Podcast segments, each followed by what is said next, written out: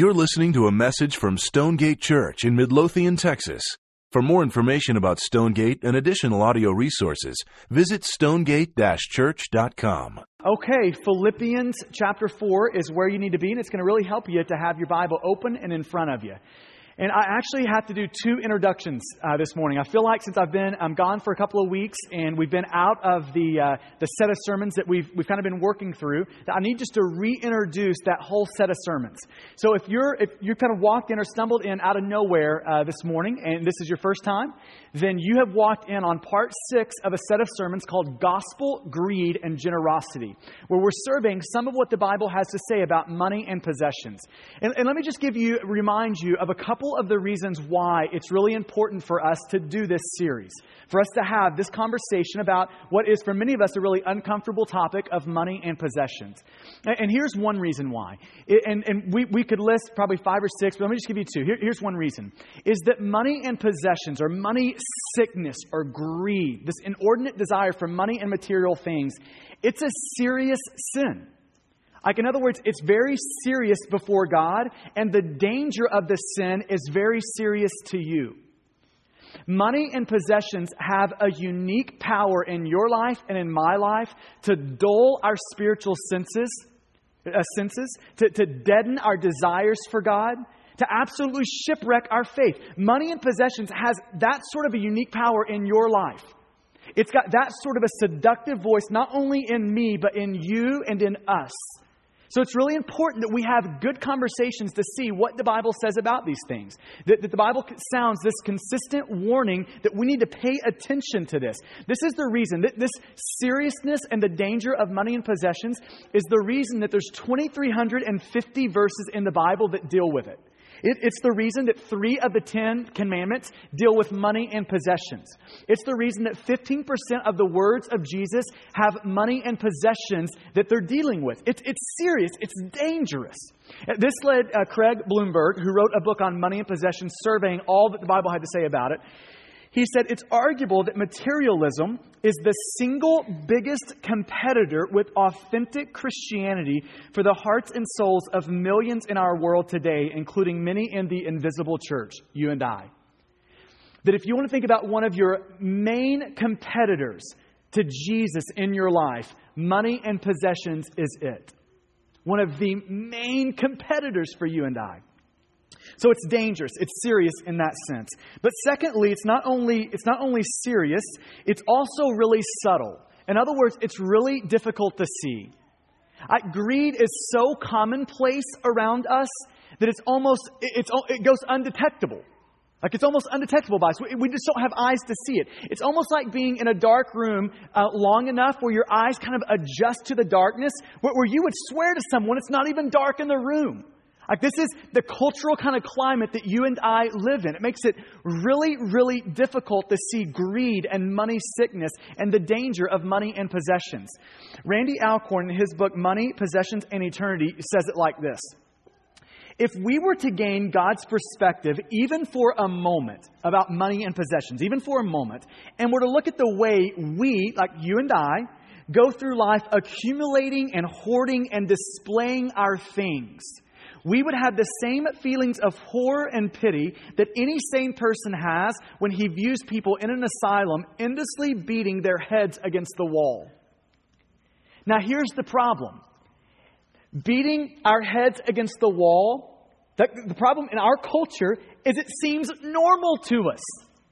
That, that if this is how we're, we're viewing money and possessions as, as an insane person beating their heads against the wall, the problem is insanity is normal to you and I. Insanity is commonplace. So it just makes it really difficult to get a good grasp on, on these things. It, it makes it almost impossible to see. One of the most, um, I think, just striking things that I have read over the last um, four, three, four, five months, just setting up for this set of sermons, has been a quote by John Stott. And, and listen to what he says about our culture's materialistic bent. And we read this several weeks ago, but let me read it to you again. Our blindness to materialism is similar to the Western culture's blindness to the sin of slavery in the 18th and 19th centuries. Likely future generations, should they look back, will regard our day with the same perplexity. How could they not have seen it? You know, like when you think back about slavery in America, like for me, my reflexive response to that is, how in the world does that happen? How does that happen? And, and, do you think that there's a chance, maybe five, six, seven, ten generations down the line, looking back at you and I and our generation, that they might look back at how we think about money and possessions and think, how in the world did they justify that? How, how did they? How did they go there? How did they do that? And listen, here's my concern, and really the angst of this series, is I think there is a legitimate like concern that that could happen for you and I. That there's going to be a day where somebody's going to look back at our culture and say that. And we all desperately need to have the Bible shake us like into reality, to open up our eyes so we can see these things. We desperately need to be reacquainted with what the Bible has to say about money and possessions. Okay, so um, that, that's why we're doing it. That was intro one. Here's intro two, and we're going for this morning. Um, okay, so uh, one of my favorite authors is a guy named Jerry Bridges. Um, five years ago, and by the way, if you want something to put on a reading list, just grab a book from him. I think it would be Food for Your Soul, Jerry Bridges. Um, five or six years ago, he wrote a book called Respectable Sins. And in that book, he's not calling sin, any sin respectable. He's saying that culturally, we have put the stamp of respectability on some sins. That there is some sins in our culture that, that we would look at and deem as acceptable. Th- those, those sins are tolerable. They're, they're respectable sins. So I, I, think it's kind of an, an, an interesting idea for a book, but the nine or ten sins that he comes up with, I think is just an intriguing list of those things that we have deemed respectable or tolerable. Okay, so, so here is sin number one that he puts um, down on the list in his book. Sin number one is the sin of ungodliness. Okay, now here's what ungodliness is it is living like you're a practical atheist. So, in other words, you would come in on a Sunday morning, and I mean, it is God is great. We're singing. We love the Bible. We love all of that. We are all about God. But Monday morning hits and your marriage falls apart, and literally the way that you would respond and act would give evidence that you do not believe God exists. This is ungodliness. That on Tuesday, when you're doing a business deal, it is as if God does not exist the way you think about it, the way you speak about it, as if God doesn't exist. The way that you would parent, the way that you would speak to your kids, the way your marriage plays out. It's as if God doesn't exist in those things. We're living as practical atheists. And I think we probably earned that one. Uh, here's his second one. The second thing he puts in there, respectable sins, is the sin of worry and anxiety. Now, now think about this. I think we've earned this one too. Think about the last time you've had a moment where you're just like, I am fried. I am stressed out. I'm freaking out. I'm worried. I'm anxious. I, I mean, I, my heart is running at a million miles an hour. Think about that moment. Now, ask yourself the question Was, was there a moment when, when that's going on where it clicks in you and you think, wow, this is sin? And you know what's funny to me? Is I don't think it does for most of us. I mean, worry is a respectable sin. It's an approved sin. It's one of those that, we would look at and tolerate, right? It's ironic to me that in our culture, the only one calling worry sin is God. Right? So it's, it's a respectable sin. I think it's earned its way onto the list. But then you've got number three. The third uh, of kind of the respectable sins that he lays out is the sin of discontentment. Discontentment. And I think we've earned this one too. I think if you were to look at our culture, I, I, think you'd probably agree with me in this. I think one of the defining marks of our culture is discontentment. That there is a way in which our culture is based on discontentment. But it's a defining mark of our culture. And, and when you start to look at the fruit of discontentment around you, you start to see that the fruit of discontentment is destroying a lot of things. So just think with me about the fruit of discontentment, what discontentment leads to. Think about adultery. You know, adultery is the fruit of discontentment. It's looking at your wife or your husband and saying, You won't or you can't satisfy me, so I'm going to go where grass is greener. So why don't you take a back seat? I'm, I'm going this way. Think about divorce. Most divorces c- come about because of discontentment. That grass has got to be greener somewhere else. I mean, we could talk forever. We could talk about the predominant view of ladies or men when they look in the mirror and the discontentment that they see and all the different craziness that that leads to. We could talk about um, work environments and how most of us are discontentment in our work and how it leads to having a really hard time submitting well to authority. We could talk about how it comes out in complaining and grumbling. Anyone guilty of that lately? Just what, what the Old Testament would call like a, a murmuring. Uh, just complaining against God and against everything. So, so there's a, the fruit of discontentment is so widespread that it's mind boggling. But if you want to like zero in on what I think is the most vivid picture of discontentment in our culture, it is in the way we think about money and possessions. It is crazy. So, so our culture, um, a lot of people would define it or talk about it in terms of it's a consumeristic culture. Okay, now let me define what a consumer culture means or what that is. Like that means that, that culturally we have bought into this belief or this theory that accumulating more things is good for us. Because that's what a consumer culture is. That the more I can get, the better off I'll be. So when we say we've got a consumer culture, that's what it means. That we have bought in culturally to that. That, that having things equals happiness. Having equals happiness. That is a consumer culture. Okay, now it, it's easy for you and I to hear that and think this. Well, at least I don't believe that. Well, I doubt it. I doubt it. See, this is the, the ironic thing about when, when something is like a cultural thing for us, See, when something is cultural, no one has to sit you down in a classroom and say, okay, now here's what we're going to talk about next. I'm going to teach you uh, about how to be a consumer culture. So sit down and, and let me show you how having equals happiness. That's not how it works. See, when something is cultural, it gets ingrained into the fabric of what we do in life. It's just like this subtle thing that's always running in the background, soaking everything that we see and do. So, see, it's not just as easy as saying, Well, I, I, don't believe that.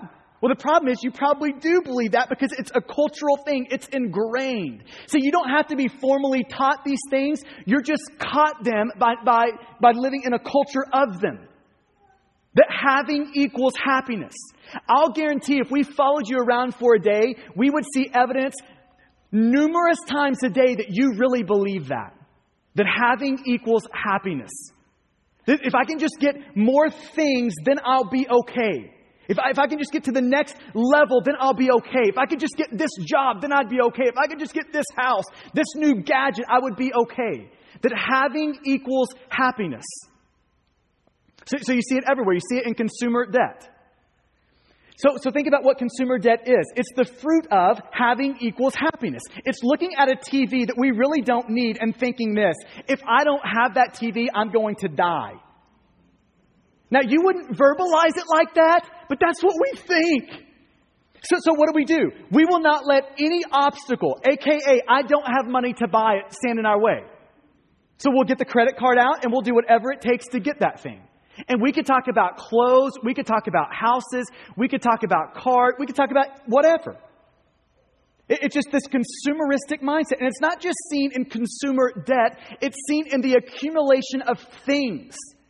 So if, if we were just to, to go to your house and open up the door and look in a closet, chances are we would all think, wow, there's a lot of stuff in there. Wow, that's packed. Like I, I opened the door and I about got killed.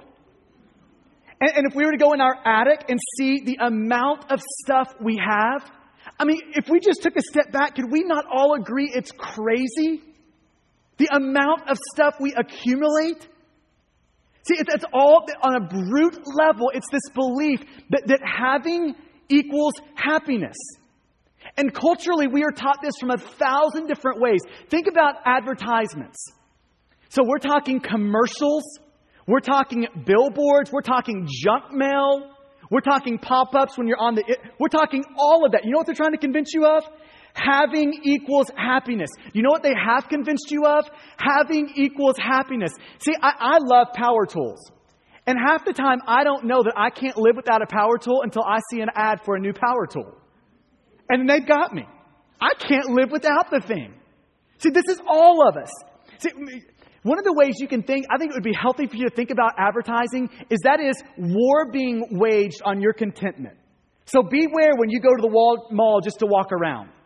Beware when you open up the ads just to take a look at what's new at Home Depot. You need to be real careful because that is waging war on, on your contentment. It's trying to convince you that, that, that if you're going to survive, if you're going to make it, that you're going to have to have this to do it.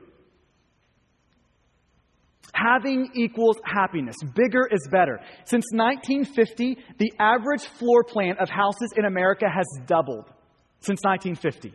Bigger is better. More is better. Having equals happiness.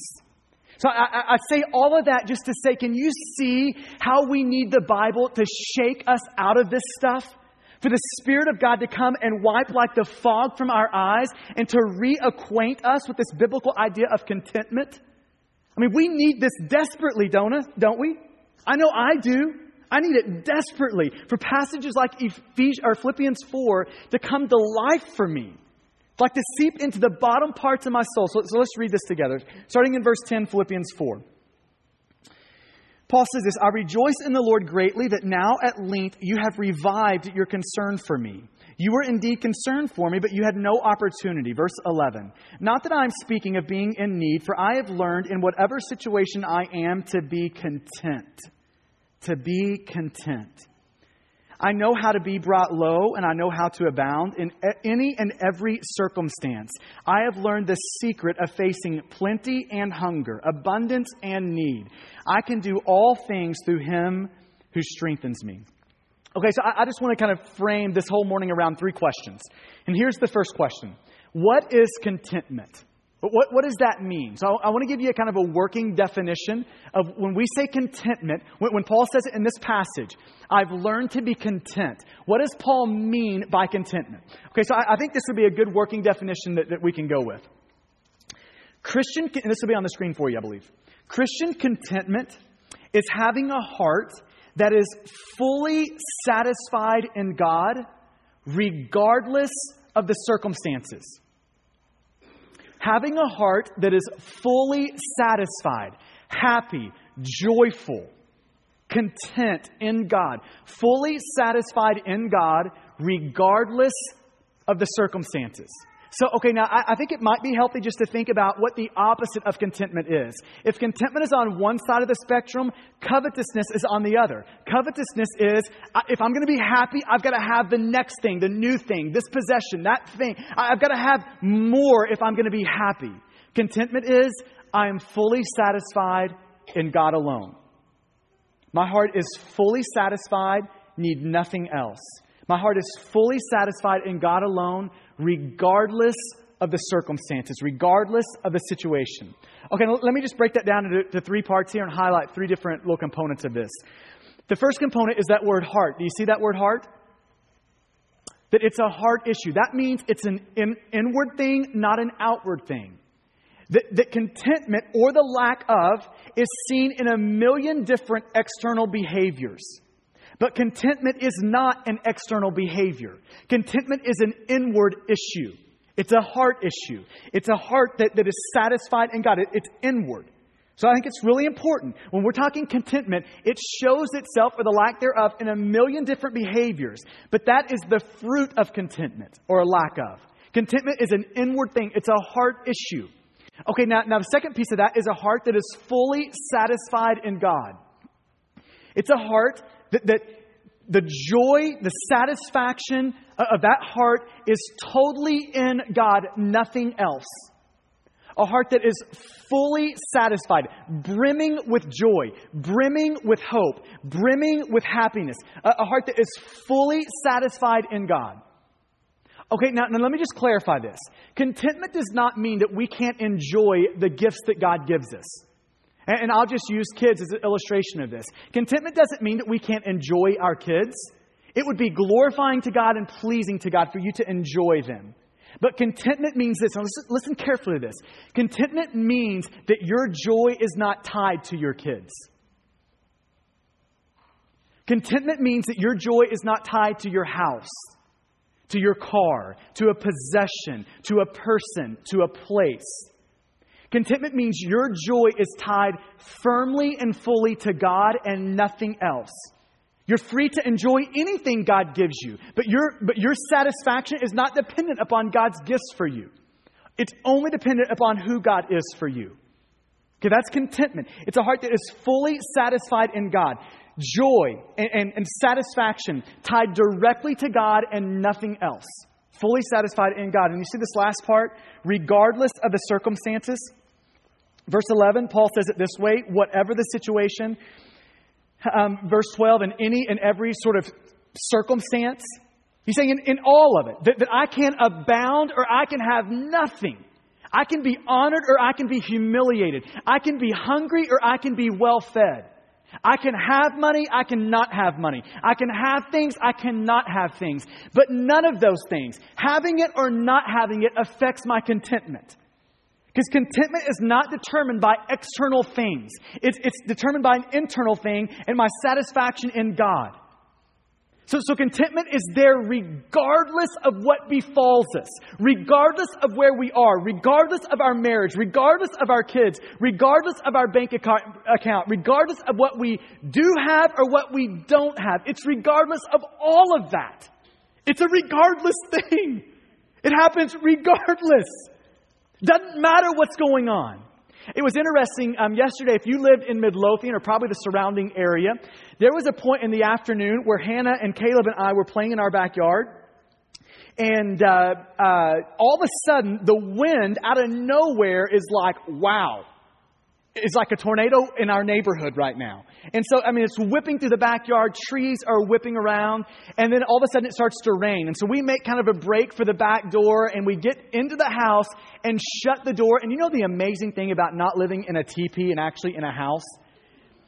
Like literally, when, you, when I, we shut the door, it was complete calm. Complete calm. I mean, it was as if there was not a hurricane outside all of a sudden. It was as if there was no rain outside. Okay, now I think it's an apt metaphor for contentment. See, contentment is having a joy in God, like it's having the door of your heart sealed by a satisfaction in God that come hell or high water outside, it has no bearing on it. Completely fine. Completely good. Regardless of the circumstances, regardless of what sort of suffering we're going, regardless that we're okay. There's a part of us that can't be touched by it. That's contentment. Okay, now let me clarify just real quick what I'm not saying with contentment. Um, three quick things here, what I'm not saying. One is, is I'm not saying in contentment that we should deny difficult situations. The, the Bible is real clear as it calls across, across, and it looks at pain and calls pain, pain. It's not out to deny that. It's not out to deny that although we're calm on the inside of our house, that there's not a hurricane on the outside. It's not, it's not saying that. It calls across across. Secondly, contentment does not mean that we cannot take humble complaints to God and pray that God would change our circumstances. Contentment does not mean that. Okay, there is plenty of room in the scripture for you to be humble in your requests for God to change things around you. Number three, Contentment does not mean that we cannot use lawful means to secure change in circumstances. In other words, when you're seriously wrong and it would be lawful for you to change your circumstances by using just proper means of law and court, it means that you can do that. That's okay. That's not, that's not contrary to contentment. Contentment, all those things would fit into the boundaries of contentment. But here's what I am saying that contentment means that when life falls apart, that you don't fall apart. Contentment means when everything is falling apart around you, that you don't push the panic button and like fall off the cliff of crazy. Okay, you don't do that. That, that you don't lose it. You, you don't lose absolutely all control. You don't freak out. You don't push the panic button. You don't rebel against God. You don't pridefully shake a fist at God. Contentment means that you have got this full satisfaction in God that is there regardless of your circumstances. Now, let me just push pause here and ask you the question How, how, how do you feel like you are in contentment? I mean, do you feel like, in, like maybe you could think about this spectrum of covetousness over here? I need this, I need that. I, for me to be happy, I've got to have this. That, that's over there in contentment, fully satisfied in God alone. I can have it or I, I, I don't have to have it. Where do you feel like you are in that? You know, and I think this is one of just the scary and one of the things that makes this question kind of difficult is sometimes you don't know how content you are until God rips everything from your life. Sometimes you don't know if you love your kids inordinately until you lose them. Sometimes you don't know if you love your house in an inappropriate way until you lose it. If you love your money in an inappropriate way until you lose everything. But how, how do you feel like you're doing here? Do you feel like you have a heart that is fully satisfied in God? Regardless of, of what befalls you? Th- this is contentment. Okay, second question. Question number two goes like this Why is contentment desirable? So, so why is contentment a good thing? I, when you think about this passage in Philippians 4, Paul commends, he doesn't command it in, in this passage, but he commends it as a good thing. He, he's saying, look at what, what I'm doing here. This is good. I, I don't need things to, to have a full heart. I, I don't need money. I, I can have it with money or without money. I, I don't have to be honored. I can be humiliated. And my heart is good. I am content. So, so he's commending. Now, why is he commending it? Okay, now I, I want to give you just two quick reasons. We could spend forever on this, but two quick reasons why uh, contentment is commendable or desirable. And, and here's the first one. One reason I think Paul would commend it is because God commands it. That this is a command in the Bible. Now, I'm going to read a passage to you in Hebrews 13. It's going to be on the screen for you. Hebrews 13 5. Um, God, through the author of, uh, the writer of Hebrews, says this Keep your life free from the love of money. And can I just make a quick comment there? If you don't have a plan to keep your life free from the love of money, you probably love money. If you don't have a plan to keep your life free from a love of possessions, you probably love your possessions. If you don't have a plan to keep your heart free from a love of your house, you probably love your house too much. This is the seductive nature of money and possessions. He says, Keep your heart free from the love of money. And then he goes on, and be content with what you have. If you want to know, if you want maybe one test of how um, free you are from the love of money, just ask yourself Am I absolutely content with what I have? Absolutely content. Heart fully satisfied, regardless of if I have the next thing, a new thing, this thing, fully content. Okay, but I want you to see here in Hebrews 13 that this is a command of God. So, what is not commanded in, Philippians 4 is commanded in Hebrews 13. The, the, God is saying, You need to have, I'm commanding you to have a heart that is fully satisfied in me. Now, now I just think about this. I, I think it's really good for you to think about why God commands that. And, and let me just tell you why.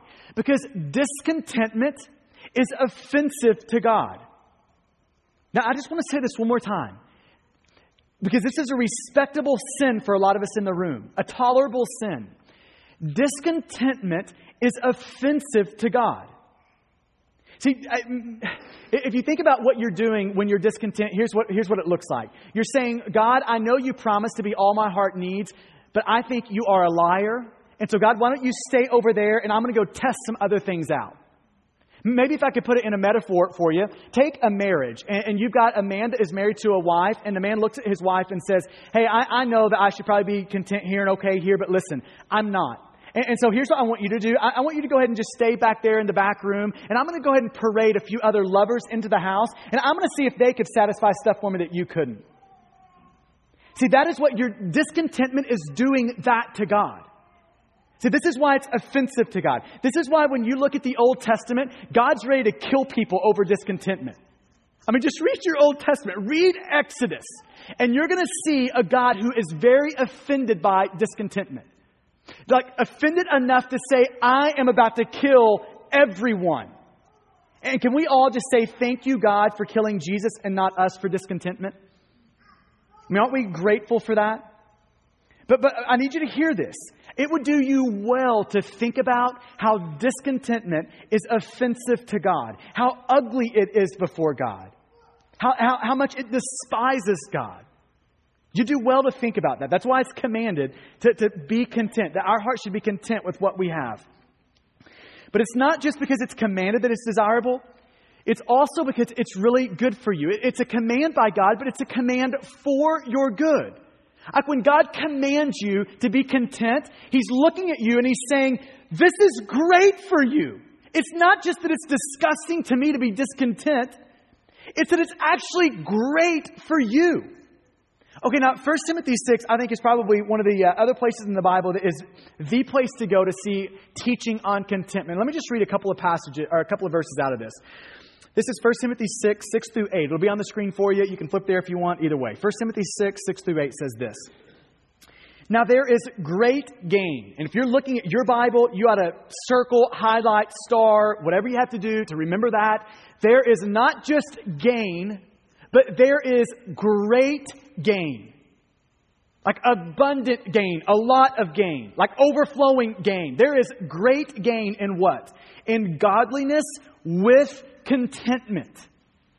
That being content equals great gain for you. That, that being content is not just a way of pleasing God in the sense that he's, He likes it for us to be content, He takes joy in that, but, but being content is actually great gain for you. I mean, would we not all agree that a person that, that is untouched by things happening to them is a good thing? That when their life is turned upside down, that they're not turned upside down? I mean, a heart that is fully satisfied in God regardless of the circumstances, wouldn't we all say that's a desirable thing? I wish I had a little more of that. I wish I didn't fluctuate so much depending on what this person said. If I have that, don't have that. I mean, isn't that a good thing? Contentment is, it is a beautiful thing. It is a mercy from God to you. It is a grace from God that produces great gain in your life. It is, listen, it is great for your marriage. Do you know what every one of our marriages could use? A heavy dose of contentment. It is good for your parenting. It is good for your job. It is good for your friendships. It is good for your life. There is great gain in godliness with contentment. That there is great gain, not in gaining more stuff, but in not needing to gain more stuff. There's great gain in that. Great gain, he's saying. Okay, now this is where you need to take a deep breath because he's about to say something that, that we desperately need to hear, but this is going to be hard to hear. Look at verse 8. He's going to show us what we should be content in. But if we have food and clothing, you might underline those words food and clothing. With these, we will be content. In other words, that God, God should have your heart so satisfied in Him that, that food and clothing, you're not going to believe this. I looked this up in the Greek this week, and you're not going to believe what this verse means. It actually means that we should be content with food and clothing. Can you believe that? It actually means food and clothing, and you should be just fine. Now, think about what does it not say? It doesn't say you should be content as long as your life's going well. As long as your job's good, as long as you're getting paid well, as long as your marriage is good, your kids are obeying, everything's kind of, it doesn't say any of that, does it? As long as you have your health. It doesn't say any of that. It says food and clothing. That's it. That you should be content with that. See, if you want to know one of our biggest problems, it's me, it's you, it's us. We have inflated desires, don't we? One of my favorite verses in, in the Bible, later on in Philippians chapter 4, verse 19, God makes, I think, one of the most beautiful promises to us in the Bible. I will supply all of your needs according to my glorious riches in Christ Jesus. But the operative word there is need. See, need in the Bible equals food and clothing. Need to you and I equals everything but food and clothing, doesn't it? See, it's not just food. It's give me a steak. And it better be like Del Frisco quality Monday night, Tuesday night, Wednesday night, every night. It's not just food. It's a certain kind of food that we want. See, it's not just clothing. It's clothing from that store with that brand and a lot of it. See, clothing means you have a shirt in your closet to wear. A shirt. But see, for us, clothing means that brand, that store, and a closet full of everything. Do you see our problem? Inflated needs. See, it's not a house. It's that certain house. It's not a car. See, a car is point A to point B is good enough for me. But see, it's a certain car that's going to give off a certain kind of symbol to people as they see me in that car. That's what we need. Do, do you see our problem? That we have this inflated view of what we need. I, I was recently listening to somebody talk about sumo wrestlers. So you've got guys that are like four, five, six, seven hundred pounds. And, they were talking about the sort of training that goes into being a sumo wrestler. That that's not easy stuff, you know. And so, um, so they talked about one of the ways, things they had to do was train to gain weight. So, so to gain weight, the first thing they had to do was to consistently stretch their stomach out where they could eat more and more food to gain more and more weight. So they had to stretch their appetite. And is that not an apt metaphor for all of us in the room? That we have these stretched appetites? That for us, need means so much. We are sumo in our needs. We need everything. The way we talk about need is absolutely ridiculous. Would you agree with that? It's crazy. We have these inflated, like inflated needs that makes 1 Timothy 6 8 seem ludicrous to us. I love what uh, G.K. Uh, Chesterton said. L- listen to what he said about this issue. He says there are two ways to get enough. You have two ways to have enough. So in your life right now, there's two ways for you to have enough stuff. Here's way number one. One way is to accumulate more and more. That's, that's one way you can have enough stuff. Here's the other way. The other is to desire less. Can I just tell you what every one of us need? This is me, this is, this is all of us. We need to desire a whole heck of a lot less. We need to desire a whole lot less.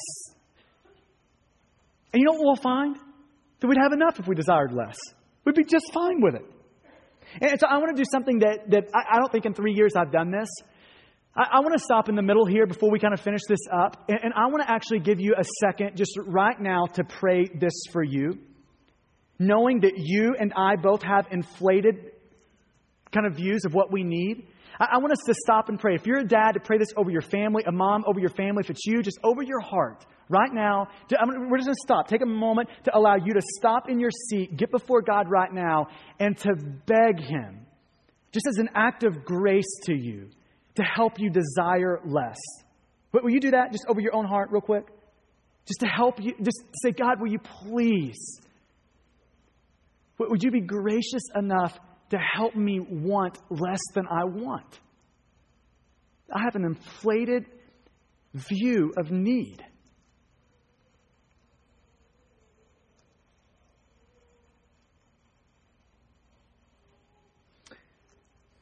And God, I pray that you'd be merciful to us in this way. That for dads in the room, that you would be merciful to them in shrinking what they think they need in life for moms in the room that think that if they can just get this look, look, look this way when they look in the mirror, if they can just get this thing, if they can just have this position or this, God, I pray that you would just shrink our desire. That you'd help us know that th- those things don't equal enough. God, God, would you help us be content with basics? God, will you help us in that? We are never going to be the sort of generous people that you desire us to be without that. And so, God, I pray by your grace that you would do that for us. In Jesus' name, amen. Okay, I'm going to land the plane um, with the last question. So, question one is what is it? Question two is why is it desirable? And question three is how do we get it? How do we get it? So, so if, if contentment is, is good and, and we want it, how, how do we go about getting it? And, and let me just start by, by just a preface to what I'm about to say with this. Contentment is only made possible by you being a new creation. In other words, what creates the capacity for contentment is God saving you and making you a Christian. To say this clearly, Contentment is impossible apart from God reorienting the desires of your heart to where you want new and different things. Contentment is only possible by you being a new creation. It's only possible by God saving you through the work of Jesus for you. It's only possible from there. That, that's starting point. But in light of that, now we can read um, Philippians 4, verse 11, where Paul says this Not that I'm speaking of being in need, for I have learned. I want you to underline that word learned. That is a huge word. I have learned in whatever situation I am in to be content. Now, here's what Paul is saying I had to learn some things to be content. That it didn't just come to me. Like the default mode of our heart is discontentment. That's default. That's who we are by nature. And when God saves us, He gives us the capacity for contentment. But it takes some lessons that we have to learn. There's a lot we have to know to be content. We have to get in the school of contentment and allow God to teach us some things. Now, again, we could spend like all day, a few weeks here, but let me just give you two big categories, like two prerequisite classes or lessons that we've got to get these things if we're ever going to be content. Here's number one. First lesson that we've got to learn is about those things that cannot satisfy our soul. That we have got to know about all of those things out there that would promise to, to, satisfy you, but they can't do it. They don't have the capacity to do it. We have to learn about all of those things that cannot satisfy us. Okay, so I want to give you a test run um, with this real quick. It's a biblical picture of a man who was on the search for satisfaction. So, so he's going to test it all. It's our man Solomon. Y'all heard of him? He wrote the book of Ecclesiastes. It's right after Proverbs. And part of Ecclesiastes, he is on a search for satisfaction. Okay, now you've got to know this about our man Solomon, though. Solomon was, the Bible would consider him the wisest person that has ever lived and the wealthiest. Wisest and wealthiest. So when he's about to do something, he's probably going to do it in a pretty good way, and he's going to have unlimited resources to make it happen. So he is on the quest for what will quench the deep thirst in his soul. What can actually satisfy me? I'm going to find it. Wherever it is, I'm going to test it all until I get it. So, so he starts this experiment. What is it out there that can satisfy me? Now, before we move on here, and, and I illustrate this for you, uh, can, can I just make sure you know that you are, you're in the same experiment that Solomon's in? Every one of us in the room is looking for that thing that will satisfy him. Every one of us. Some of us right now think that if we could just get this house, it would do it. If we could just get this amount of money in the bank, it would do it. If we could just make this happen or get to this place or have this person, then we would have it.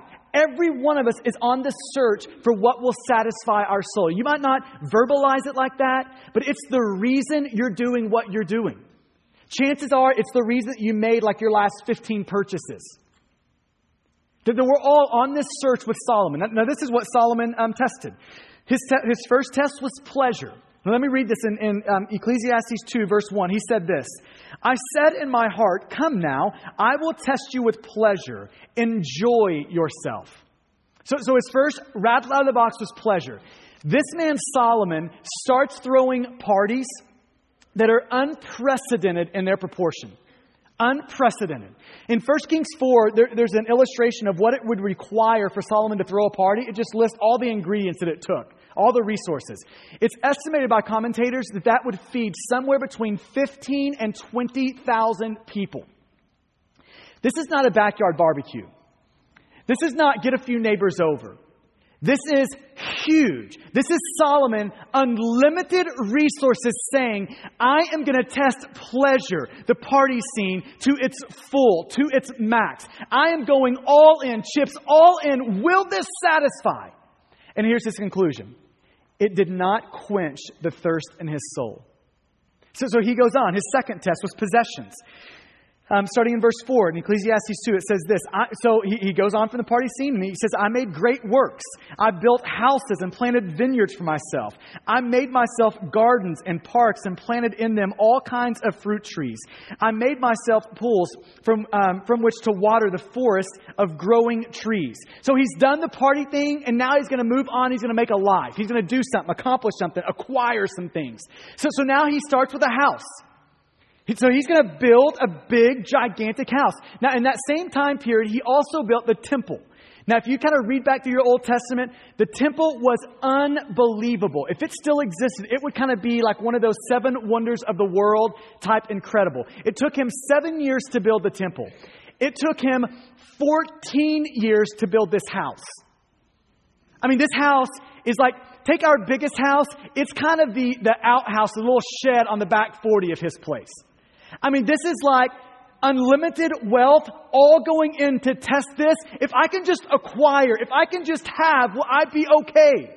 So, so he, he goes the house route. And, and then he says he goes into gardening and planting. It's going to say in some translations that he made a forest for himself. Last year, I planted a garden. Solomon is planting a forest. How do you even plant? How do you even do a forest? Is that even possible? Right? And so, I mean, this is unlimited wealth acquiring, accumulating, building. And then it says these, he makes these ponds of water to irrigate this forest that he built. And you can still go to, uh, to Israel today and see where these ponds are that Solomon built. This man went all in with possessions. If I can just acquire, will I be okay? His conclusion possessions do not quench the thirst in my soul, they don't quench it a forest, a house a thousand times bigger than anything you could imagine. To, it doesn't quench his thirst. So, so he goes on. Test number three ease and comfort. Um, this is um, Verse 7 of chapter 2. Uh, it says this I bought male and female slaves and had slaves who were born in my house. So he went from building and accumulating and acquiring and spinning his wheels, doing all of that. And now he's going to sit back and let people do everything for him. So he can buy whatever job he needs done. If he wants breakfast cooked, somebody will cook it. All he has to do is wake up and eat it. He doesn't have to lift a finger if he doesn't want to. If he needs his pools cleaned, he'll get them clean. If he needs his forest watered, he'll get them watered. He doesn't have to do anything. Listen, in, anything Solomon did not want to do, he didn't have to do it. Can you imagine that? He didn't have to do it. Everything he wanted done that he didn't want to do, hire it out. Just find someone. Eh, eh, his conclusion, you ready for this? Ease and comfort. He wanted to sit in his PJs all day on the back porch, doing nothing. Ease and comfort. His conclusion it did not quench the deep thirst in my soul. And he goes on, one more test here. He tests sexuality. In verse 8, it says he had many concubines. We know from, from the rest of the, the Old Testament that Solomon had like 700 wives. Can I say that one more time? 700 hundred wives. How does that even work? I have no idea what, what I, I, just, I have no idea. But, but here's what I do know, and, and I want every man to look at me right now. He had access to uninhibited sexual pleasure. Are you getting that? Uninhibited sexual pleasure. His only limitation was his imagination. That's it his only limitation. And you know what he's telling you? It doesn't satisfy. It doesn't quench. Like some of us are trying to make it quench, but it doesn't quench. This is his point. It doesn't work. Like, listen to his conclusion. This is verse 11 of chapter 2. Then I considered all that my hands had done and the toil I had expended in doing it. And behold, all was vanity and a striving after the wind, and there was nothing to be gained under the sun. Do you know what he's saying? That there's nothing in this world that could satisfy you. Now, see, we're at a disadvantage because you know what? You don't have unlimited wealth. Solomon did. So he could push all of his chips in and, and explore it to the max. But you know what a lot of us think? That if I could just get a little bit more, then I'd be okay. You'll never be okay with a little bit more. This is what Solomon's showing us that there is nothing under the sun, nothing under the sun that can satisfy that deep thirst in your soul. Your kids can't do it, your mar- a marriage can't do it, a house can't do it, things can't do it, people can't do it, possessions can't do it, a new place can't do it. It's impossible. It doesn't have the capacity for it. God didn't wire the world to work to satisfy you in those ways. Listen to Jeremiah Burroughs. He's a Puritan who wrote a book called The Rare Jewel of Christian Contentment. 100, about 100 pages on the, this passage in Philippians 4. He said this My brothers, the reason why you have not got contentment in the things of the, of the world is not because you have not got enough of them. That is not the reason. The issue is not, I need more. But the reason is because they are not things proportionable to that immortal soul of yours that is capable of God Himself. Many men think that when they are troubled and have not got contentment, it is because they have but a little in the world. And if they had more, then they would be content.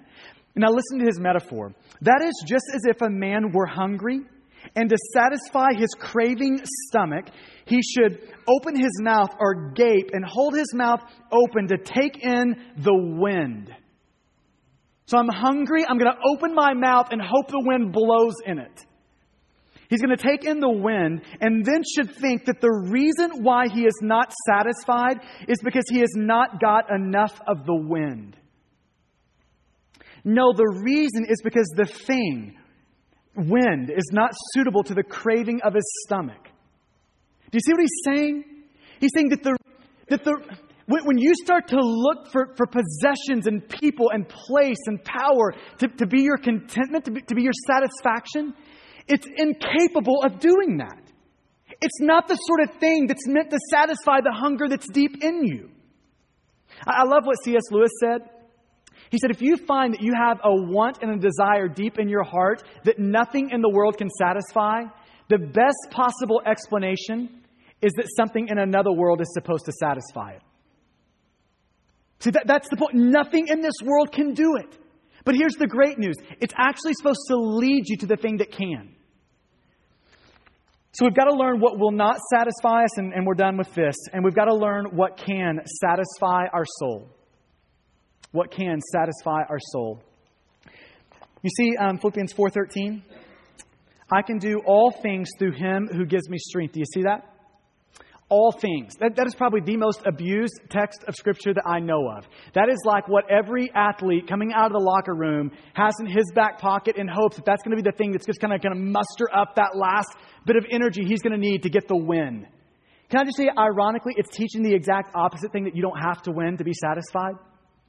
That's what it's teaching. That you don't have to score the touchdown to be satisfied. That you don't have to win to be satisfied. That you can actually be satisfied if you lose. That your heart could still be just fine. See, all things is referring to contentment. I can do all things in who? In Him. Who is the Him? The Him is Jesus. Paul is pointing us to the one person who can satisfy your soul. There's the one thing that can act that can actually satisfy you, that can actually quench that deep thirst in you, in Him, in Jesus. And, it tells you why, because Jesus strengthens you. Do you know what it means for Jesus to strengthen you? You know what that, that how that plays out? That does not mean that Jesus like takes a needle and pumps steroids in you. That's not what it means. It, you know what it means to strengthen you? It means that Jesus has satisfied you. See, for you to be strong means that you're satisfied. Do you want to know the sure, like, surefire way? If you want to know how to overcome any and every temptation, do you know how to do that? Be satisfied in Jesus. See, strength equals being satisfied in who all that God has promised to be for, for you in Jesus. That's what it means to be strong. And listen, this is not like abstract theoretical for Paul. Do you remember what he says in, in Philippians 3, verse 7 and 8? He says, I have lost everything I've lost everything and I count them as rubbish. That is like the Greek word for bad stuff like rubbish, junk, garbage. I, I want to say it, but I just can't say it right now. Poop. It's the word for that. He's saying that I count all of these things as that. All of these things that I lost. Why? Because I actually have Jesus. He's saying that Jesus so outshines everything else that even good things seem like rubbish. That even good things. See, this is the testimony of Jesus as well. Do you remember in John 6 when, when Jesus is going to say this? If you're thirsty, come to me. Like I am bread, I am living water. If you drink me, you'll never thirst again. Jesus is saying, I am the one thing. Possessions can't do it. Pleasure can't do it. Sex cannot do it. I am the one thing that can satisfy you. So I, I, think maybe we could sum up everything by just asking this question. I think everything comes to a head in this question for you and for me. The, the question is this Is Jesus really enough for you? See, that's, that's the question.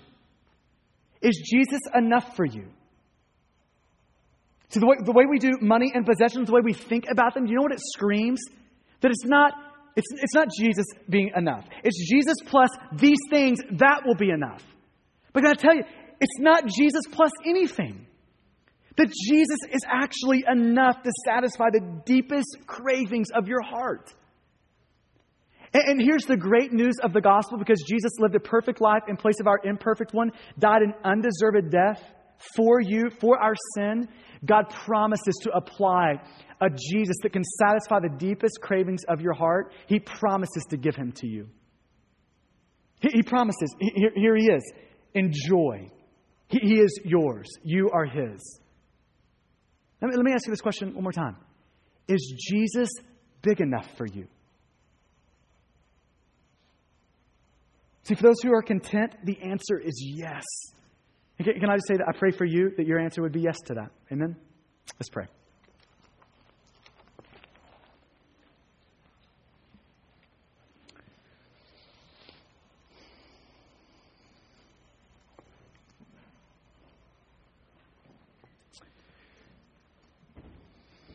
So we're going to give you a couple of minutes just to sit under that. I pray that the Spirit of God would just imprint upon you those things that were helpful and wipe away those things that weren't. And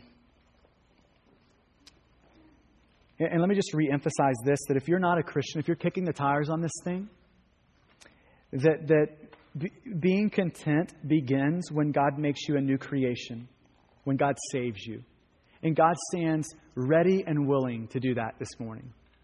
If you confess your sin to Him, ask Him to save you, He is so willing to, to rescue you today. And so we're going to have some guys on the side of the room um, as we stand up to sing in a few minutes, some of our home group leaders and staff. And, and if that's you, if, if, if your first step today is, I need Jesus, like I, I need Jesus to save me, then, then I'd encourage you to make sure you talk to one of the guys on the side of the room. And, if you are a Christian, Uh, let me just ask the question again Is Jesus enough for you? Is he enough?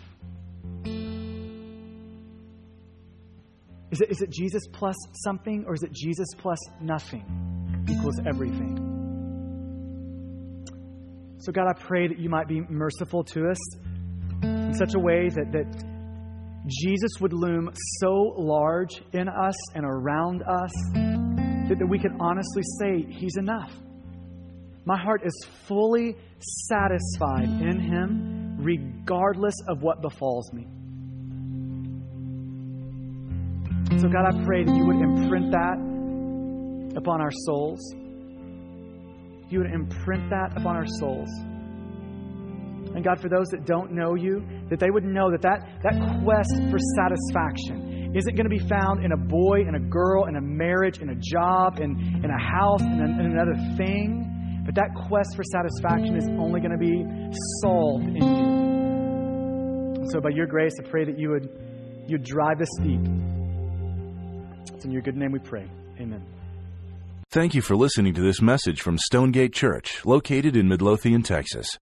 For service times, additional audio and study resources, as well as information about our church, please visit us at stonegate-church.com.